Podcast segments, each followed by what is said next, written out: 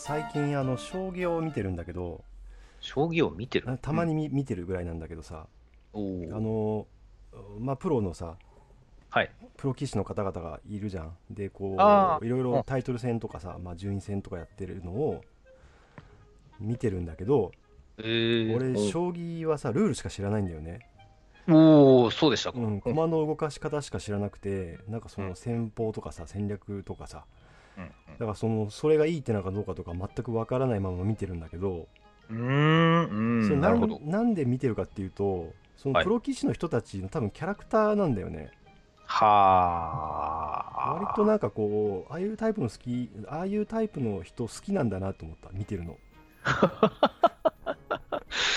そうなんだ。でえあのうんなるほど。あうん。の昨日ね、はいはい、えっ、と竜王戦の、えー、と予選かな決勝トーナメントにをかけて戦ってるところだったと思うんだけど、えーとはい。羽生善治九段と木村和樹九段、えー対戦があって、まあ、羽生善治九段のそのお単独1位最多最多勝利はあ。がかかってる、まあ、対局だったらしくてはいはい。めちゃくちゃマスコミ来てたんだよね。結果さ 結果木村九段が勝ったんだよあえー、そうですか。だけどまあもうもう報道陣は来てるからはいはいはいなんかその1位ならずみたいなのを記事にするためにあー。まあ、なったらなったらもちろん記事にしならなくてもまあ記事にもしなきゃダメっていう感じで。あでー。まあ終わった後さ木村九段勝ったんだけどもうカメラが全部羽生さん向いてるっていうさ。まあわかるけどなみたいなさ、なるほど、うん、でその木村九段って解説が面白いっていうので有名な人みたいで。えー、そうですか。なんかうん。なんかねその将棋が強いおじさんとかね。いろいろね あの呼ばれてるんだけど 結構そのやっぱり解説がさ俺みたいな僕全然わかんないまま見てる人にとっては大事でさはいはいはいその、まあ、例えば対局がさ短いものでも2時間ぐらいあああってさなるほど。で行って何分とか何十分とか考えることがあるからその間こう埋めてくれるんだよトークでそうかあれは本当に将棋やってる最中はその考えてる間はトークで埋めるんですね。そうそうそう。生だから。うん。うん。で、うん。あの最近はえニコ生とかアベマが出てきてあー。あの対局長くても全部中継するんだよね。ネはネット中継するんだよ。あそういうことか。なるほど。はいはいはい、うん。でまあそれでさあの見る将棋って見る将って読むのかなっていう楽しみ方をする人が増えていってまあそのその俺は多分まあ最たるものっていうかまあその末端というかさにわかにわか見る将なんだけどさ。あなるほど。そうするとね本当に長い対局だと一日中やってるから。はいはいはいはいはいはい。こう、まあ、大盤があってうん。で聞き手と解説者がいてでそこでなんかこう、まあ、解説してくれたりなんかトークしたりするっていう画面とあとはその、はい。対局してる盤面を上からさ真上から映してる盤面映像もあるし、まあ、対局者はい2人をこう横から撮ってるみたいな映像もあってそれが時々切り替わるんだけどうんうんなんかやっぱりかい特にまあ対戦対局してる2人がなんとなく知ってる人だったりとか解説が面白い人のは楽しいんだよね見てて。そうですよね、うん。それはそうですね。ううんん。うん。でこうなんかななんでこの話をしようかと思ったかっていうとはいはい。そのサイエンスコミュニケーションに結構近いんじゃないかなと思ったんだよね。おっとっとっと、どういうことかな？なるほど。うん、もももちろんさ将棋がもともと好きで詳しくて見てて楽しいっていう人が、まあ、本流じゃん。う。あーだけどさ、そうね。まあ分かんないなりにもさファンがいるっていうのって結構大事だと思うんだよね。特にああいうさこうまあ基本的にはお客さんに見てもらうことによって成り立ってる職業だからさ、そうですね。うんうんだからあの中継で解説したりとかするのっていうのはさ基本的にアウトリーチだと思うんだよね、はあ、ていうか、将棋にそれあるんだうんっていううん。で特に将棋ってさ、はい。えっとルールを覚えるのはそんな難しくないけど基本。的なルール駒の動かし方とかねだけどさ、ねあのプロの将棋を見て理解するって結構大変じゃんあいや、そう、僕、いまだにわかんないです。全然わかんないままだけど、うんまあ、何年かはかかるよね。そのなんとなくでもいいから分かるようになるまでにさ。でしょうね。うん。でも、まあ、だからサイエンスもさこう論文の内容とか紹介するのって大変じゃん、ああ、そういう話になるのか。うん。そそうか。いや、まず最初に、だからうん。僕は、今日先輩が将棋の話をさって言った時なんか、将棋の話って言うから、先輩将棋詳しかったんだって、まず思いましたもん。いうん、そうそう。そこがポイントでさ詳しくないけど見てるんだよや、そう、そういうジャンルに将棋が入ってると、まず今の今まで思ってませんでしたからね。うん。あの、野球とかね、まあ、サッカーとかね、ああの詳しくなくても、うん。なんか楽しむためのものが多いじゃないですか、スポーツって。そうだね。スポーツも確かにね戦術とか分かった方が技術的なこと分かった方が楽しいその内容自体を楽しむってことだよね、スポーツはいねはいはい、そうです、そうです。そういう楽しみ方がもちろん本流としてあるんだけど、うんうん。なんとなくみんなで行って盛り上がるっていうので楽しんでる人もいるしうん。なんか選手が好きでさファンで応援しに行ってるっていう人もいるしさ。うんうんうん。でまあそういうことをやってるうちにちょっとその内容にも詳しくなってくれたらいいなみたいなさ、そうですね。うん。うんでそのサイエンスコミュニケーションの話をなんか2人でなんとなくした時にさはいはいはい。こう、えっとサイエンスのことは分からないがあ喋ってる人が面白そうに喋ってるから聞けるみたいなさそういうタイプのやつもあるよねっていう話をさ、しましたね。うん、でまあそれはえっとまあ本流じゃないんじゃないかなってちょっと思ってたんだけどそういえば俺将棋見てるなと思って。そうか、そういう、そうか、全然関係なく将棋見てたらそういえばっていうふうになった。そうそうそう受け取り側だでちゃんなんかそういうキャラクターが好きで見てるっていう受け取り方してるものあるなと思って、なるほど。な、うん、だからその将棋の内容を喋ってとか言われても全くその喋れないんだけどさそれ、うん。あの、ネットで見てるんですか？先輩は。ネットで見てるね。うーん、いやー、いやーちょっと発想がなかったな。なるほどな、へでそのさニコ生とかで中継したらさコメントが出るじゃん。え。はいはいはい。そしたらさやっぱ詳しい人とかやっぱネット文化と馴染んでるところがあってそのあだ名つけたりとかささっき言ったみたいなその棋士に対してさニックネームがあるんだよ。あーはは。うん、うん、うん。あのーまあ、その木村和樹九段に対しては将棋の強いおじさんとかさ。さ あのね。中年の、うん。中年の星かなんか言われてるんそうですか、そうそうそうそう、あーあまあ、ちょっとねこう、まあ、ルックスからそういうさとあとは キャラクター？あの気さくなキャラクター？でも解説めちゃくちゃ明晰な解説するんだよ。そうですか。トークが面白いんだよそれは、あの、えっ、と、先輩から見るとうん、例えばその解説に入ってる時っていうのは、うん。その、将棋がどれくらい分かる人が一番面白がる解説をするんですかね？それは分かんない。分かんない？俺が分からなすぎて分かんない。いやいや、だって先輩、その、将棋のことは分からんけど、面白く聞けるってことは、そうそう。それだから俺はトークの面白さで聞いてるわけじゃん。でそのさっき言った解説が明晰っていうのははいはい。どっちかっていうとまあ言語が明瞭ってことかな。あ、そういうこと？言語が明瞭に喋ってくれるんだけど、まあ、俺は分かんないよ。それをそれを聞いても分かんないぐらいなんだけど、ああ、ああ、まあ、でもこれ、れはある程度将棋の知識がある人だったら分かるんだろうなっていう感じではあるんだよね、ああ、なるほうん。やっぱりその棋士のプロ棋士の方でもさあの口下手な人とさそうじゃない人がいるわけじゃん。うん。でその、まあ、なかなか口が重い人はさ、えー言葉数も少なくてこう解説も結構あっさりしててさ。それは多分ちょっとまあ上級者にならないと分かんないのかなみたいなさああ、なるほど。いううん、気がするんだけどやっぱこう結構丁寧に解説木村九段とかが丁寧に解説してるっていうのはまあ見てて分かるからはあ、はあ、でやっぱりその丁寧に解説して言語は明瞭なんだけど話は別にそんなに面白くないっていう人ももちろんいるわけだよね。ああ、確かに。うんいやそうか、解説っていうのは、そうか、将棋の解説、なるほどな。あの、解説ってパッと思いつくのが野球とかサッカーの解説で、あの、視聴率に関わるんで面白いことしか言わないじゃないですか、大体。そういうテレビ中継とかで呼ばれるような人はね。もう、もうなんかテレうん。テレビのイメージが大体あるじゃないですか。うんだから、その、ニコ生の実況で解説みたいなこと自体に僕、そんなになんか、あの、経験がないというか、うん。なんかその穏やかで語る口調が、あの淡々としてる解説が許される世界をそもそもあまり見てないんですよね。まあだから例えば名人戦とか竜王戦とかさうん竜王戦は違う名人戦って2日制なんだよね。いい一局が2日制。1日目の朝から始めて、まあ、夜までやってで封じ手をやって2日目の朝からやって、まあ、夕方とか夜までやるんだよ。おあなるほど。でそれで1曲なんだよね。うんでそれを最大7曲やるっていうさ、ああ、まあ、長いわけじゃん。そうですね。でそのだから朝からさでニコ生とかテレビ中継だと、まあ、つまんで放送するとかしかできないじゃんその尺だと。そりゃそうですうん、だよね。けどネットでネット中継が始まってから全部流してんだよいやー、それ考えてなかったな。うん。てか、みんな見れるんだ、それ。そ好きな人はやっぱりね見てるんだろうね。あとまあとりあえず流しこっちをパソコンで流しといてあるいはスマホで流しといてなんかしながら手が動いたらはって見るとかさ。なんかちょっと解今動いた。解みたそうそう。解説が盛り上がってきたらちょっと見るとかさ。いろいろあると思うんだけど。楽しいな。でそうするとさその持ち時間が長いそういう将棋ってまあ30分とか1時間とか考えることもあるみたいでその間やっぱトークで埋めなきゃダメでで、まあ、基本的にその聞き手は女流棋士の方がやってて。その実況っていうんじゃなくて、聞き手は女流棋士なんですね。うん、で解説がプロ棋士の方っていう風になってて。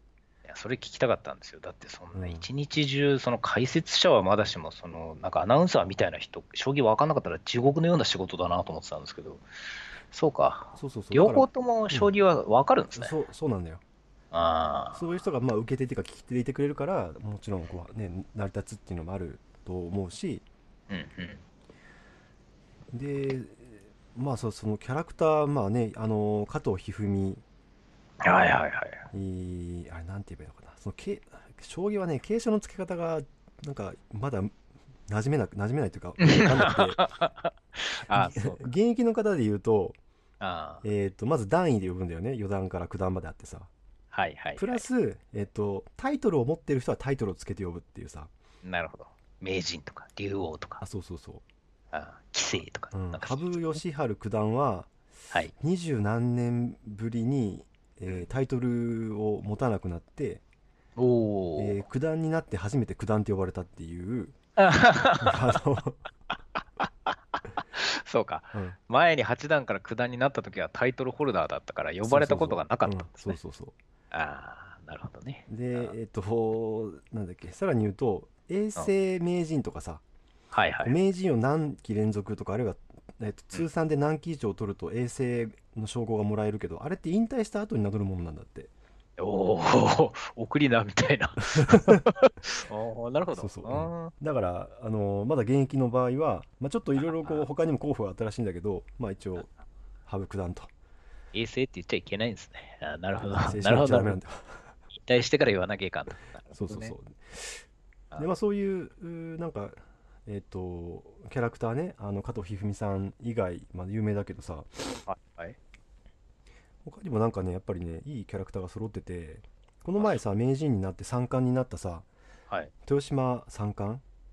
豊島三冠。うん顔わかるかあのーなんかね結構ベビーフェイスさ今29歳かなぐらいなんだけどベビーフェイスでなはい。こう割とちょっと細くて眼鏡かけててなんかねあーあのわかったわかった。はいはいはい。ええうん、ー東大のリーチに行ったらいそうだなーみたいな顔なんだよああ、わかる。今これ検索しました。目の前で。いそうだな。すごいいそうだ。本当だ。うんあーで笑うと可愛いっていうねそれでこうあー結構女性ファンがいるみたいだねおいくつなんですか？29とかそんぐらいじゃないか ?20 代か。すごいな。うん、でさこの人のニックネームがキュンなんだよね。キュン。うん、なんかいろいろ諸説あってはっきりしないんだけど一説によるとあの豊島キュン豊島くんから豊島キュンになってキュンになったっていう。出た。ネットっぽいなみたいな。てかオタクっぽいニックネームの付け方してんなみたいなさ。すごいな。うん本当に。なんか、ダーリンがダーと呼ばれる波に、こう、オタクっぽいですね。まあ、ダーリンはオタクじゃないけど。そうか。でも絶対それだな。ちなみに、今僕、この、豊島三冠で検索してたんですけど、うんなんか、もっと若い時の顔が出てくるっていうのがなんかもう、ずっと頭良かったんだな、みたいな感じがありますね。いやまあそれはねあのー若い頃から、まあ、プロ棋士だしねいや、残ってはいるよねずっえと将来職場されてた人みたいだしさえああ、そうなんですね。うんそうか。すげえな。あとこう深浦深浦九段っていう深浦九段。40代後半ぐらいかなえっ、と人はなんかすごく割と誠実で朴突とした感じの人なんだけど割とこう解説とか喋り始めると面白いっていう人なんだけどさあのー割とこうちょっとこう不幸っていうかあのうん。えっ、となんだっけな。えっ、とえ順位戦っていうのがあっても一番上が A 級なんだけどそこで勝ち越し違う4勝5敗かなんかそ普通は B 級 B1 に降格するような成績じゃないけどそれで落ちちゃったりとかああとこう同じ勝敗で並んだ並ぶとなんかまあその順位点みたいなのがあってあ。のそれで落ちちゃったりとかいろいろあってこうなんか強いんだけど A 級に定着できず A と B1 をこうねあ6期連続でねあの往復したっていう。いいキャラだおな。前いいキャラでしょ。で またキャラがそれにちょっと合ってるっていうさ、なるほど。うん、それもちろんだからそこに上トップにいるから強い人なんだけど、そうですよあね。のー地球代表っていうあだ名があるんだよね。地球代表？なんで？いやなんかその羽生羽生九段とかのとがまああれで将棋星人っていうさいろいろ曲折あったんだけど まあ宇宙人ってことになって今最終的には。でそれに対抗するだから深浦九段はえっと多分天才の中の凡人なんだよ。そういうなん。か星応援したくなる感じなんだよね。あのクリリンみたいなもんですよね。あそうそうそうそうそうそう。人間にしてはセンスがあるみたいなさ。圧倒的に強いけど、サイヤ人には勝てねえしみたいな、うん。ナメック星人にも勝てねえけどみたいな、うん。なんかそういう、うん。あそううんいや、これ今、そのなんだ、お二人くらい名前出てきたやつ、今、手元で検索しながら思ったんですけど、うん。あの3月のライオンってあるじゃないですか、あそうだね。アニメにもなってて、うんうん。僕、あれ、漫画持ってるんですけど、うん。ああいう将棋とかに出てくるなんか悪の強いキャラって、そのまんま現実にいるから大変だなって今思っちゃいました。そうだね。桐山君も桐山キュンって呼ばれてるしね作中山キュンですね。あとなんかちょっと不幸キャラとかもなんか思いっきりかぶっちゃいますもんね。いや多分ねあの千崎九段かな？あ九段千崎九段かな？にがそう監修してるみたいだから、いろいろそういうね話とかエピソードとかもそうですね。いや、そうだよな。監修もしてるし、なんか、時々こういう人もいたんですよみたいな話もちょっとずつ吸収しながら書いてるでしょうからね。そうだねすげえな。なんかいや、将棋か。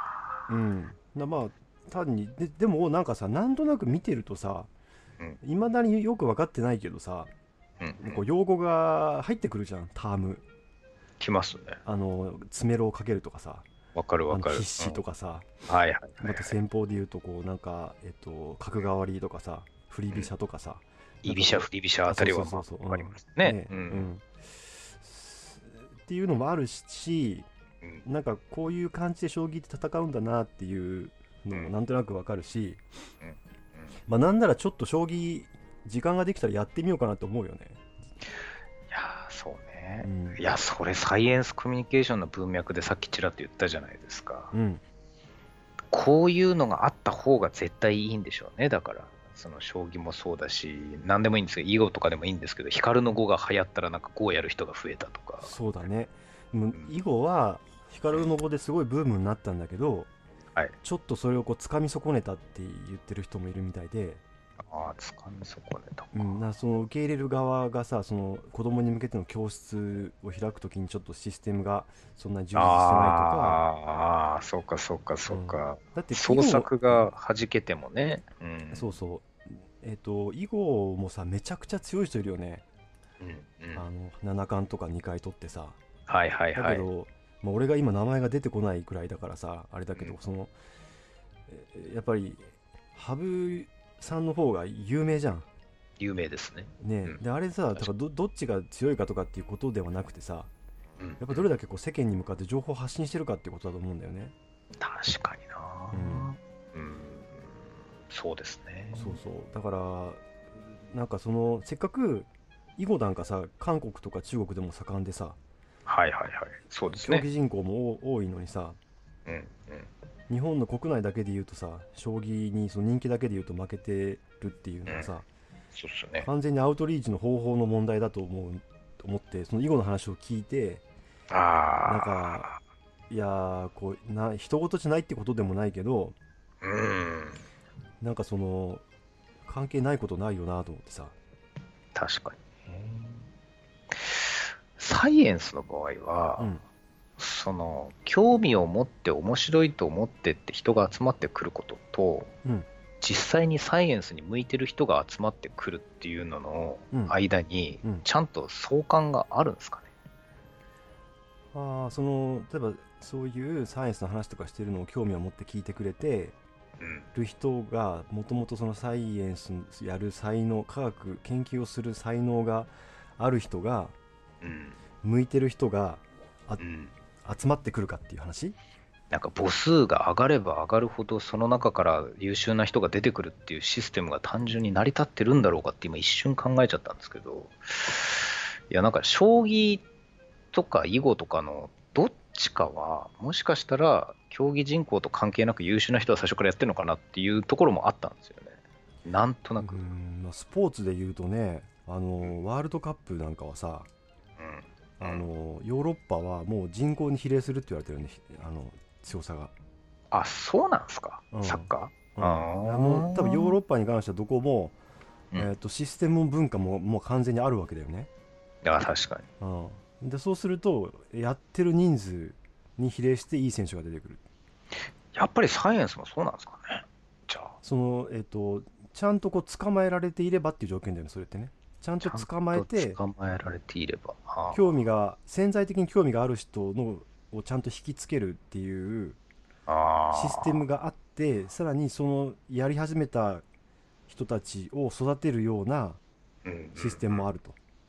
だ文化もシステムもあるっていう状態になるともうややってる人の人数に比例する、ー科学は、うんこんな面白いことやってるよっていう段階と、うん。実際に科学教育をやる場とみたいなので言うと、うん、科学教育の場はそこそこ整ってるようにも見えますけど、まだ足りないんですかね。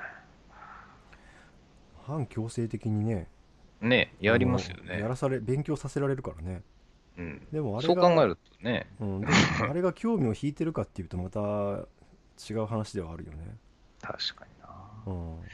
今、ジャンプに、うん。あのドクターストーンっていうざあの漫画があるんですけど、はいはいサイエンスなんですよ、実は。ほあのバックボーンが。ううんで、人間が今まで作ってきた科学技術、科学というか技術ですね、本当に。テクノロジーを、うんなんか人類が全て石化してしまった地球の上で石化から免れた人たちが、あの一から人間の科学技術をすごいスピードで再現していくっていう、骨のストーリーを今やってるんですけど、うんジャンプのくせにあんまり話題に上がらないんですけど、すごく人気はあって、ジャンプの最初の方に毎回出てはいるんですよね。なるほどねうん、で子供喜ぶ感じなんですよ、どっちかっていうと。うんうんうなんかちょっとコロコロコロ感もあるというか、ジャンプにしては。ああなるほどね、うんで僕、最近なんか新章突入してからちゃんと追っかけるようになったんですけど、これってサイエンスだよなって思って、あんまり大人が見つけてないんですけど、子供には人気あるのかななんて思って見てたんですけどね。ああいうのがもっと売れたら、なんか科学やりたい子って増えんのかなどうなんだろそうだね。そこがまた難しいとこだよな。科学あのを実際科学を実際自分でやるっていう。う。うん、あねのねそういう科学教室みたいなのはもちろんあってね。あれだいやで言ってて、言ってて思ったんですけど、例えば、あなたがね、その将棋を見てるみたいにね、うん。この今まで別に将棋やってこなかったんだけど、大人になってから見てたら面白くて、なんかちょっと将棋好きになって、なんならもっと見ようかなっていうのも、すごくいい話じゃないですか、うん。聞く。うん。まあ、ここからこう先輩がプロ棋士になるとは思わないんですけど、うん。だからその意味ではプロ棋士みたいなののレベルが上がることにはつながらないかもしれないけど、でも、いいことが起こってるなって気はしますよね。科学もそうなのかな、いやそら一応科学に対する理理解が深まればさ、すまあ、うん端的に言うと好感を抱いてもらえばさはいはい。回り回って予算増えるんじゃない、そうっすね。う そうね。ん、その将棋みほど直接的とか直接的ではないけどねスポーツとかさ将棋とかはさ、はいはいはいはい。まあ、間にスポンサーが入ってたりはするけれども、うんうんまあ、人気があるからスポンサードするわけだよね。はい。そうですね。うん、だそ直接やっぱりその人気とそのリンクしてるんじゃないかな。うん、確かにな。いや、だとしたらですよ。うんまあ、とどちらかってきましたけど、例えばネイチャーが毎週出るじゃないですか。うんで、あれ、日本版とかでも解説が出て、いろんなブログとかで、ネイチャーの今年の今今週号の記事の解説とかって無数にあるんですけど、うんあれ、ニコニコとかでこう、なんか実況してる人とかがいたら人集まってくるんですかね。その人が面白ければ集まってくるんじゃない、結局その面白さになっちゃうんだな。そういう話だよね。もともとさサイうん。サイエンスっていうかまあ科学が好きな人はさ、はい、どうはいいう媒体であろうがさ、うん。情報を取りに来るじゃん。で今話してるのは多分そうじゃない人たちってことだと思うんだけどはい、はい。俺はうん、騎士のひ人のかキャラクターが好きだから見てる。ああ。で若干将棋も好きになった。うん。ね、そうなるんですよね。順番がやっぱそっちだと思うんだよねまずキャラクターか。芸能のシステムですよね、それ。そうだねああ。うんいやー、そうか。ちょっとなんか、何か考えることがあるんだけど、まだふわっとしてるっていう感じがするな。まあ多分その騎士の人のキャラクターがもともとああいうタイプのさっきも言ったけど好きっていうのがあってさ親和性があったんだと思うんだよもともとねああ、うんそっかそっかそっか。でそれがそのネットを介して情報が入ってくるようになったから多分ある時気づいたんだと思うんだよちょっとタイムラグあるけどさもしや、みたいな。これ面白いんじゃね？えみたいな。そうそうそううんで最近女流棋士の方もかなりさそのどんどんこうそういういろんな、まあ、マスコミっていうか表に出てさ喋ったりする人も増えてるしなるほどな。なんかねあの何人か、うんまあ有名というか人気そういうまあえっと香川愛緒さんかな？とか、ははは。まあ、いいの愛女流とかねいろいろ いるんだけど解説とかでもよく見るしイベントとかにもよく出てくるようなうーん。香川愛緒さん。ああ、はは。あ、愛生さんって書いて愛緒さんね。そうそうこの人は、えっ、と、まあ、コスプレとかも好きで、本当だ。うんコスプレ女流騎士って書いてある。竜王のお仕事っていう、まあ、ラノベ原作のアニメがあったんだけどそのアニメ化してるのに合わせてその銀子だったっけなっていうキャラクターのコスプレをしたりしてちょっとい一部界隈でバズってたねへえ。結構バズってたはは、うんそうなんだな。いやっぱり文脈が。があるじゃんそのさ騎士のキャラクターをさ本当に女流騎士の人がやるっていうあ、わかる。そうですよね。うん文脈がある。全くその通りだな。そうんでコスプレのそのなんかクオリティも高いからよりさ、うんみんな喜ぶよねコスプレっていうか、あの、ほぼ勝負服そのものだったりしますよね。だってね、下手すると。そうだねあでもまあ制服ああ、そうか、制服とかか。高校生キあャラクターは高校生だった気がするからああ、ちょっとうろなるほど。覚えなんだけどああ、なるほど。完全に騎士の格好をしてるわけではないんですね。そうか、そうか。うんっていうか、先輩、その、だって将棋、えらい時間長いでしょ、その対局時間。それ、まあねいつ見てるんですか？そのいつ見てるっていうか、あアニメ俺は本当に、にこれ怒られると思うんだけど、うんうん、えっと俺感想戦の方が好きなんだよ実は。ああ、わかったわかった。終わってからやるやつ。そうそう、うん、だからね終わる1時間ぐらい前から見たりしてるよ。あああ、のアベンバとかだとこうビデオみたいになってちょっと前のやつ見れるじゃん。あ、そういうそこと。の大体終わるまあ1時間から30分ぐらい前から見始めてうん。でこう終盤戦のこうちょっと白熱してるところを見て終わり なんかボソボソし感想戦が始まるっていうのを なんかさもうほぼ呪文なんだよ感想戦ってさ。感想戦は別にお客さん見てる人に向かって明瞭に喋ってるわけじゃなくてさプロ棋士同士で話してるわけじゃん、あ、なるほどな。だから言葉がすごい少なくてお互い分かるわけだよね。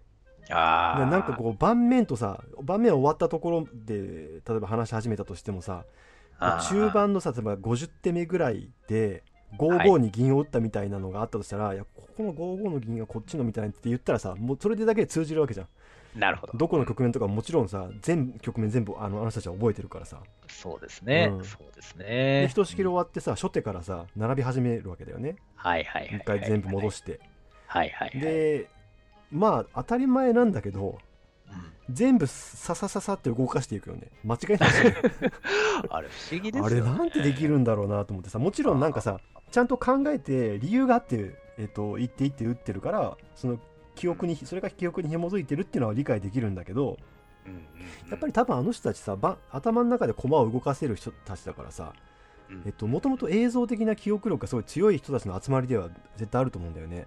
そうですみ見てて。ね。うん、でなんかさ多分将棋の才能って結構数学の才能に近いところもあると思うんだけどそのパズルを解く的なさ。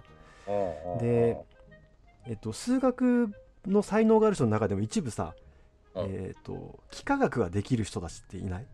います。い立。体ができる人たちいるいるいる。あれってさ例えば数式をこう変形してってみたいなさ数学の才能とはまあちょっと違うよねそうですね。まあ、違いますよね。うん同じ数学ではないですね。うんように感じるな。だかあらそのやっぱその幾何学的なところも強い人たちがあー、騎士になるってるのかなと思うから、わかるな。うん、だからもちだからそういうだからそういうのもやっぱりこの人たちのその才能のあり方っていうかさそういうのも面白いなと思って見てるしなんかその、まあ、すも実際その数学をさやってる方もいらっしゃるみたいなんだけどなるほど。専攻としてね、うあんと哲学大学とか大学院に行って哲学やってる、えー、と糸谷八段もいるし、えー将棋以外のことやってんだ。すげえな。うん大学行って大学院行ってみたいなさでだからなんかこうさそのちょっとこう面白い数学者の人とさはいはいはい。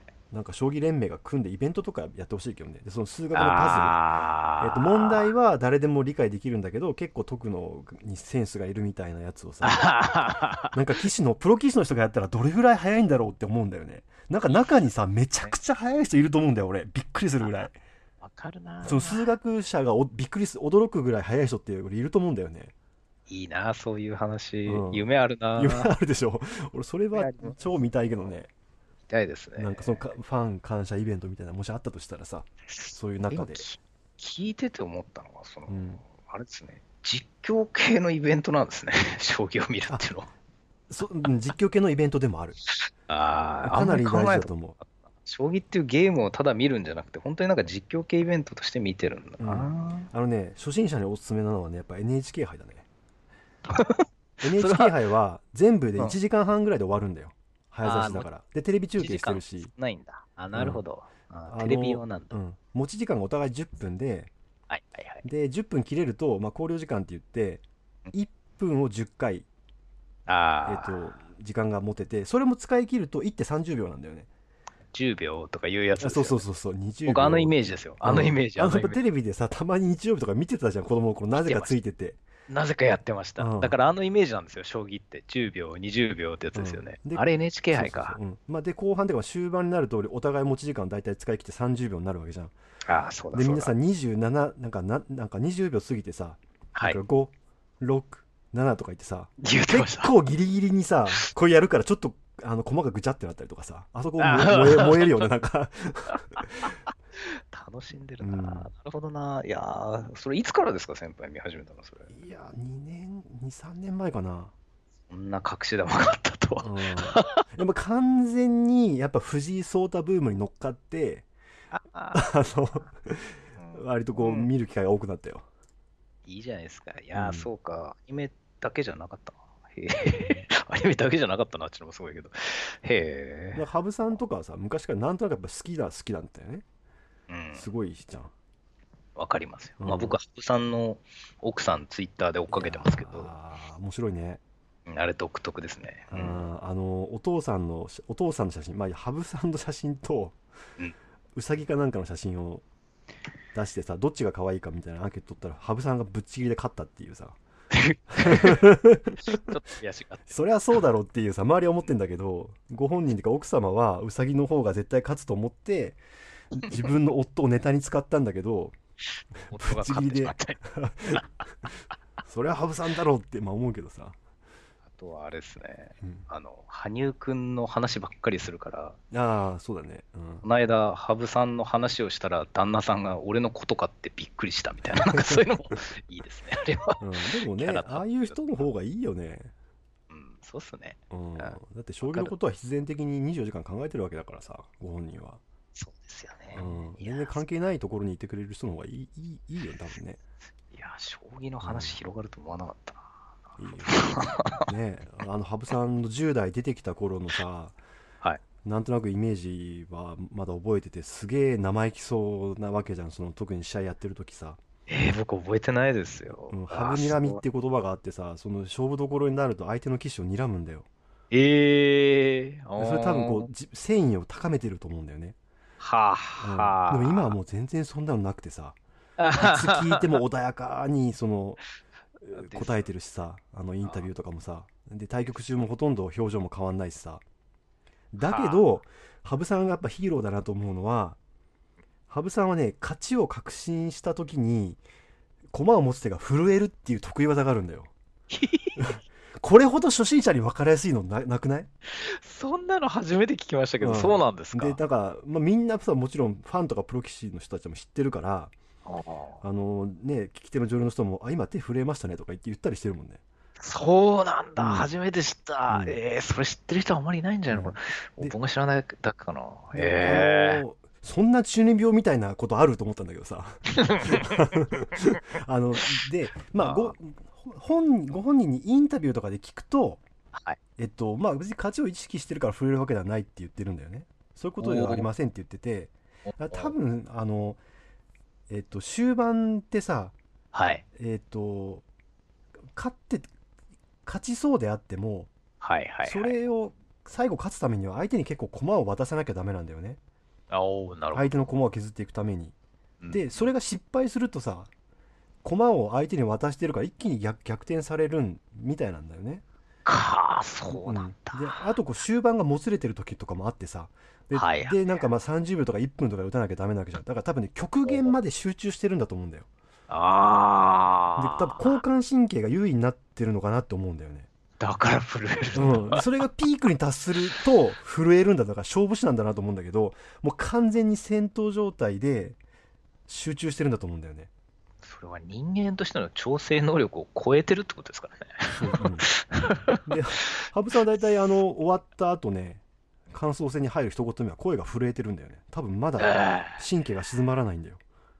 えそれをこう抑えながら喋ろうとするから声が震えるんだけどってるように見えるんだけどええだからなんか淡々とやってるけどこう本当にすこう極限まで高めてんだなっていうのが分かってちょっと胸熱だよね羽生さん、キャラ立ちしてるな。キャラ立ちしてる。で他にもいっぱい面白い人いるんだよね。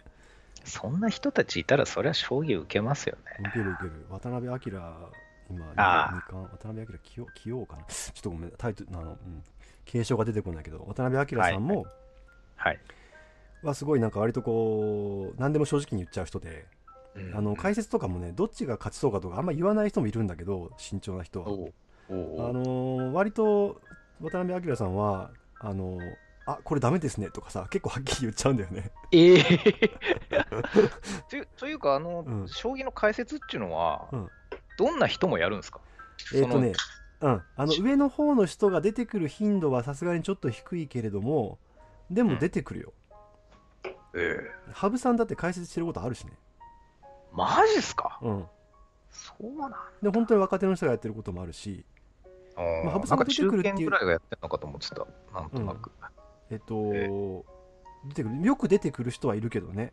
ああ、それはなんかまあ呼びやすいプラス、まあ、トークが上手い人ってことだと思うんだけど。はあ。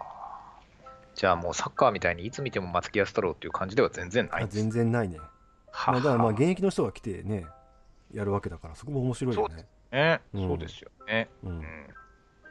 3月のライオンで桐山くん出てたりすると、へえって思いますもんね、それだけで。そういうシステムなんだ、みたいな。あそうそうそうそうそううん、ちょっと将棋見てみてえな。うん、だ昨日その羽生木村戦の結果をさツイッターで見てさうん木村九段勝ったって思ってたからね羽生さん負けたじゃなくて 先輩ちょっと最近ツイッター使いこなしてますね。ようやくねようやくね。ようやくちょっと歩けるようになったよ、よかったです。うん、あのアニソン行こうかなと思ったけど来週にしますうんこれ何分経ったんですか、今？40分ぐらいだ35分ぐらいかなちょっと途中切れてるからじゃあ、アニソンは次回と。え はい。喋りたいことを喋って今週もえ終わりにしたいと思いますどうもありがとうございますざいました。